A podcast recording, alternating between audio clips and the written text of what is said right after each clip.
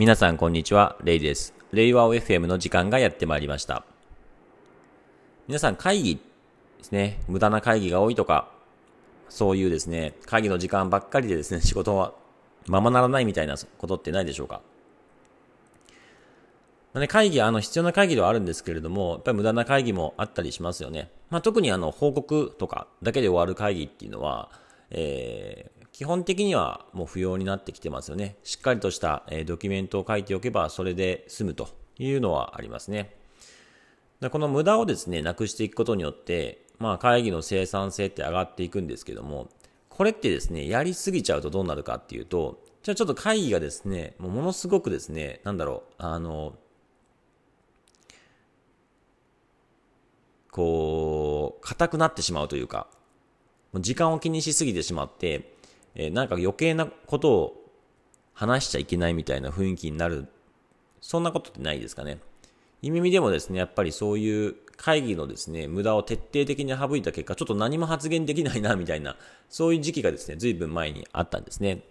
でこの会議設計っていうのは極めて大事で、まあ、どのように設計していくのかっていうのはあるんですけども、ただ、まあ、時間をやっぱり意識するっていうのはとっても大切なので、ゆみみの場合はですね、あの、会議標準っていうのを定まっているんですけれども、まあ、社内の定例会議に関しては、基本、あの、25分っていうのを原則としています。で、まあ、それ以上ですね、あの、時間を使う場合も、例えば休憩を挟むとか、あの、なるべくですね、25分単位で前半後半とかっていうふうに切り分けてやるっていうのを標準としています。でですね、あの、基本的にはもう Zoom によるリモートワークの会議が、えー、基本になっているのですけども、その、まあ、事前にね、議題を用意しておいて、それに対してまインプットをしておくっていうのはあるんですけども、結構重要なのが、その会議の冒頭ですね、特に、まあ、ズームとかであれば、少し早く集まる人もいるので、その集まった人の中でですね、あの、チェックインと呼ばれる、その会議の場にですね、その気持ちを整えて、えー、参加するっていう意味でですね、自分の感じてることとか、えー、最近あったこととかっていうのを、まあ、えー、発言していく。で、周りの人はそれをですね、しっかりとその受け止めるというか、まあ、それをですね、しっかりと聞くというですね、そういうことによって、まあ、自己開示っていうのもありますし、親密性が増すっていうのもあったり、まあ、そこからですね、あの、つまり、あれなんですよ、くだらない話とか、えー、意味がない話とか、あるいはその自分にとってのですね、プライベートな情報っていうので、こう出していくっていうのは、ある意味こう、時間の無駄遣いであり、命の無駄遣いなんですね。でも、あの、くだらない話でも相手は聞いてくれる。つまり、相手も自分の命をその無駄にしてくれるぐらい自分のことに関心がある。だっていう形で、お互いのこの親密性っていうのが、こう、近、あの、高まるんですね。この親密性を高めるための方法として、まあ、利他っていう形で相手に何か得なこととか、え相手に何かをしてあげる、有用なことをしてあげるっていうやり方もあるんですけども、利他ではなくて自損っていうのもあるんですね。自分が損すると。その、わざわざ、その、電話すればいいのに、LINE すればいいのに手紙書くとか、なんかめっちゃ損じゃない？時間損じゃないですか？でもそこまで思ってくれるんだっていうその自損行為っていうのはですね、この親密性を高めるんですよ、お互いの。で、この親密性を高めていくことによって何が起きるかっていうと、ああ、ちょっとあの人に何かお願いしたときに、な、あの、仕事の役割だからきちっと、あの、答えてくれる。お願いしたらやってくれっていうのは信用なんですけども、信頼っていうのはそうじゃなくて、いや、これ絶対あの人の関係ない役割範囲とか仕事の範囲外だけど、絶対私のために、絶対かどうかわかんないけど、私のためにきっとやってくれるはずだっていうのを、頼、頼っても大丈夫だっていうふうに信じられる状態が信頼。頼っても大丈夫だと信じられる状態が信頼なんですね。これって、その親密関係がないといけないんですけども、それをやっていくための方法の一つが自尊なんですね。で、この、えー、チェックインとか、その、まあ、雑談と呼ばれるものは、そういう自尊ですね。なんかこういう意味ない話したけど、あの人はそれぐらい私のことに対して親密性を持っているんだっていう親密性が湧いて、だとすると仕事の機会で何かあの人にお願いしても、まああの人のその評価にもつながらないし、あの人の仕事の役割範囲でもないけど、多分自分のために協力してくれるはずだと信じられる状態、つまり信頼関係が湧くんですね。はい。ということでですね、このチェックインというかですね、まあ、この雑談というかですね、自己開示とか、まあ、そういう場っていうのはめちゃくちゃ重要で、まあ、特にそのオンラインでのですね、えー、リモートワークが中心になっていく中で、なかなかそ無駄話とかですね、する機会がないと。あのー、タバコ部屋とかリフレッシュルームとか、まあその、えー、島で作業、オフィスの執務室の島で作業していて、まあ、そこでちょっとそういえばさ、みたいな感じで無駄話をするっていう機会がどうしてもないので、そしてさらに会議がですね、生産性向上っていうんで無駄をなくしていって効率性を追求していくと、もうその 無駄なことを話す隙間もないみたいな感じになってしまうので、設計としてですね、デザイン会議設計として、そういうのをあら、あら、えー、意図して組み込むっていうのがめちゃくちゃ大事なんですね。で、まあ、あとはその、準備運動みたいなもんですよね。こうみんながこう、それぞれが話をしていく、一人一人全員がこう発言をしていくっていうことによって、こう何か議題でですね、こうみんな議論していくときにもですね、こう発言する、まあ、準備運動、ウォームアップにもなりますし、まあ、そういう意味でその冒頭のチェックインっていうのは、まあ、めちゃくちゃ大事なんですよね。まあ、あとはそのオンラインの会議ってこう一斉に集まるわけではなくてバラバラに来るので、まあ、その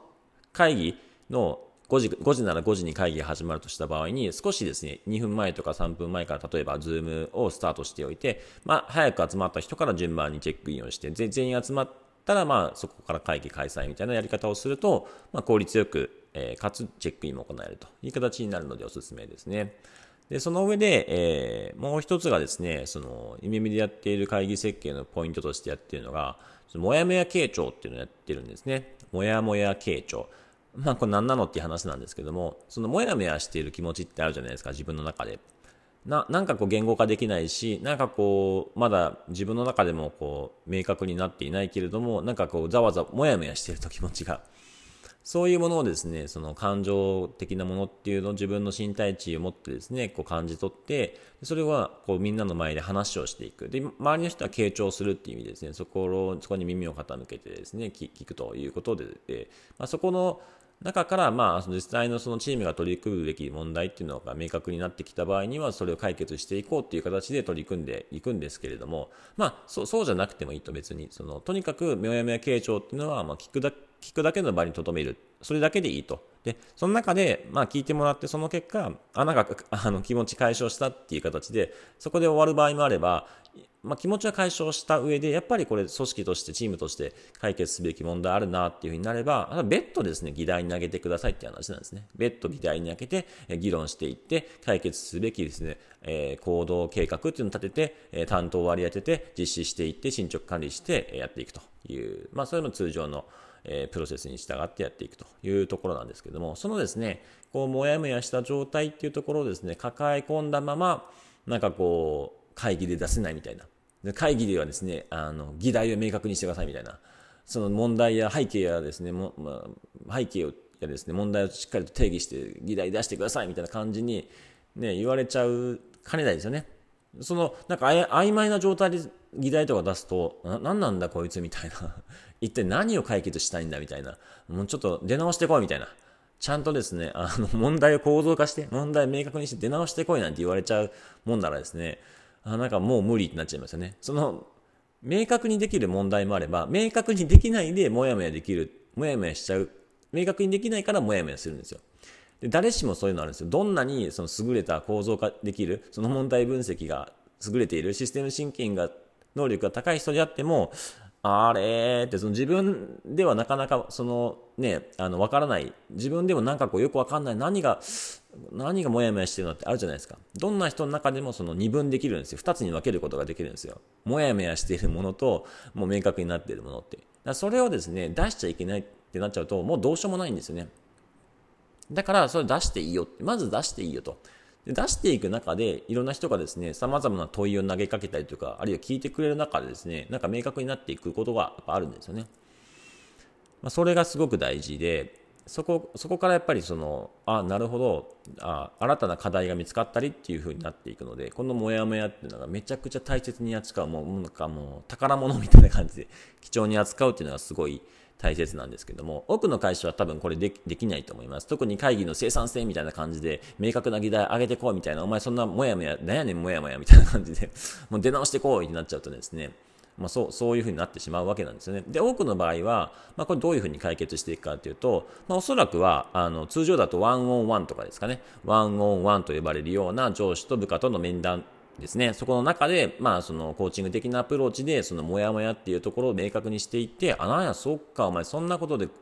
もやもやしてたんやと。確かにな、他のチームとの連携性っていう意味では、今その仕組みとして解決すべき問題があるな。じゃあ、あの、他のチームとのその話し合いを行って、その明確な、そのコミュニケーション設計とか、えー、他のチームとの連携の仕方を決めていこうみたいな感じで、その実際のアクションプランですね、行動計画が立っていくっていうのがあると思うんですけども、これをやっていく作業っていうのを、そのワンオンワンと呼ばれる場で限定し、かつその上司と呼ばれる人が、えー、コーチングなり、その問題分析っていうなりのやり方でやっていくっていうふうになってしまうと、その上司のそのスキルに依存するとか、上司と部下の人の関係性に依存するとか、あるいは1対1だから、まあ、ものすごく局所的な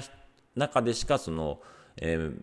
話し合いが行われないというふうになってしまうんですけども、それをもう少しですね、そのいろんなですね、そのチームならチームの定例会議と呼ばれるいろんな人が参加する場で多面的な視点で、えー、聞いてもらうことによって、あの、なんだろう、あの、もやもやがよりですね、はあのいい意味で発展していく確率が上がっていくかなというふうに思っているんですね。もちろんそのなんかもうカウンセリングみたいな感じで、もうプライベートなそのことでなかなかもう話せないみたいなところは、それはちょっともやもや傾聴とはいえですね、そのみんなが参加する会議の場ではもちろん話せないし、まあ、そもそも上司にも話せない場合があるので、そういうのはちゃんとですね、別途人事とか、外部カウンセラーとか、えー、産業医とか、えー、臨床心理士とか、まあ、そういう人にですね、あの、サポートしてもらえばいい話だと思うんですね。キャリアコンサルタントとか、あるいは外部のコーチでもいいと思うんですよ。そう、そうじゃなくて、まあ、ちゃんと、あの、やっぱこれ、な、なんかこう、チームにとってこれ必要だなと思ってるけれども、なんか自分なかなか言語ができないっていうものは別にその上司のワンオンワンである必要なくて、チームの定例会議に上げていくというやり方が、あの、を取っています、耳では。で、そこはですね、そうすることによってですね、あの、もしかしたら最初はですね、出しにくいっていうのがあるかもしれないですけども、それが出せると、聞いてもらえるとっていうですね、そういう好循環サイクルが生まれていくと、どんどんどんどんそういうモヤモヤが出てくるんですよね。こうすることによって、えー、組織組織が自己自律的に自分たち自身で問題解決できるっていうふうになっていくんですけども、この、まあ、あの、やり方を一つ支援する、もしやり方があるとすれば、その、そうそういうチームに対してこうアプローチしていくようなシステムコーチング的なアプローチはもちろんあるとは思います。思います。思いますが、まあ、もう簡易的な、その、もやもや使うみたいなやり方っていうのはとってもいいなっていうふうに個人的には思っております。これちょっと似たようなやり方があって、これホラクラシーと呼ばれるですね、自立分散型組織のあの一つのフレームワークというか、組織の仕組みのやり方があるんですけども、まあ、そこではテンションと呼ばれるようなですね、えー、その、まあ、現実と理想の歪みみたいな、ものをですね、取り扱って、そのテンションありますみたいな感じです。ま、テンションって言ったらあれなんですけども、テンションありますみたいな感じで、えー、なんかこういうちょっと歪みを感じてますみたいなところからですね、それ紐解いていって、まあその問題解決を図っていくっていうやり方があるんですけども、まあいろんな手法はもちろんあるとは思うんですけれども、まあ、まずは自分のそのモヤモヤですよね。モヤモヤと呼ばれるような感情とかに着目していくっていうアプローチが大事だなと思っていて、でそのモヤモヤを出せる前提としてやっぱチェックインとかで、その聞いてもらえると。いうこう準備運動がないと、まあ、いきなりモヤモヤってなかなかね、あの出しづらいと思うので、あのこういうですね、チェックインとモヤモヤ傾聴っていうのはですね、基本的にはイメミの会議のですね、基本的な、えー、定例議題の一つとして設計しています。まあいろんな会社さんそれぞれ会議のやり方っていうのあると思うんですけども、やっぱりこう無駄なね、時間をなくすみたいな感じで効率性ばっかり追求していく。え、つまり、その成果っていうのは同じ。100なら100の成果を出すための、その時間っていうのをですね、今まで50かかってたのを50じゃなくて40にする、30にするっていう、まあ、それはそれでいいんですけども、そうじゃなくて、その限界があるんですね。30、20ってやっていくと、なんか、限界がある。さっきお話したように、その何にもこう話せなくなっちゃう雰囲気になっちゃうんですよね。そうじゃなくて、30まで減らしたけども、一旦、これ一回また40に戻そうと。もうちょい時間かけようと。ただし、その50時間かかってたのを、例えば50分かかってたのを30分に減らすと。あ、20分に減らしますと。でもちょっと減らしすぎたなと。20分じゃなくて25分にする。5分を増やして、その代わり、そのもやもや傾聴を入れると、その長い目で見たときにその問題解決が進んでいくことによって、会議のアウトプットが100点じゃなくて120点、150点に上がっていくんですね。こういうやり方ですね。だからその生産性っていうのはインプットとアウトプットの、あの、アウトプットを割るインプットなので、そのアウトプットをこう上げていくと。成果を上げていくっていうやり方も必要なんですよね。でそのためのやり方、対話のやり方をどう設計するかっていうのは結構会議設計次第なんですけども、えー、個人的にお勧めするのはこのチェックインともやもや傾聴ですね。まあ、あの、それぞれいろんな各社さん、会議設計あると思いますけども、えリモートワーク環境下において、その自分の気持ちとかいろんなことをですね、こう出せる場、そういう場に設計していくと、えー、いいんじゃないかなというふうに思っております。本日はですね、イメミの会議設計についてでした。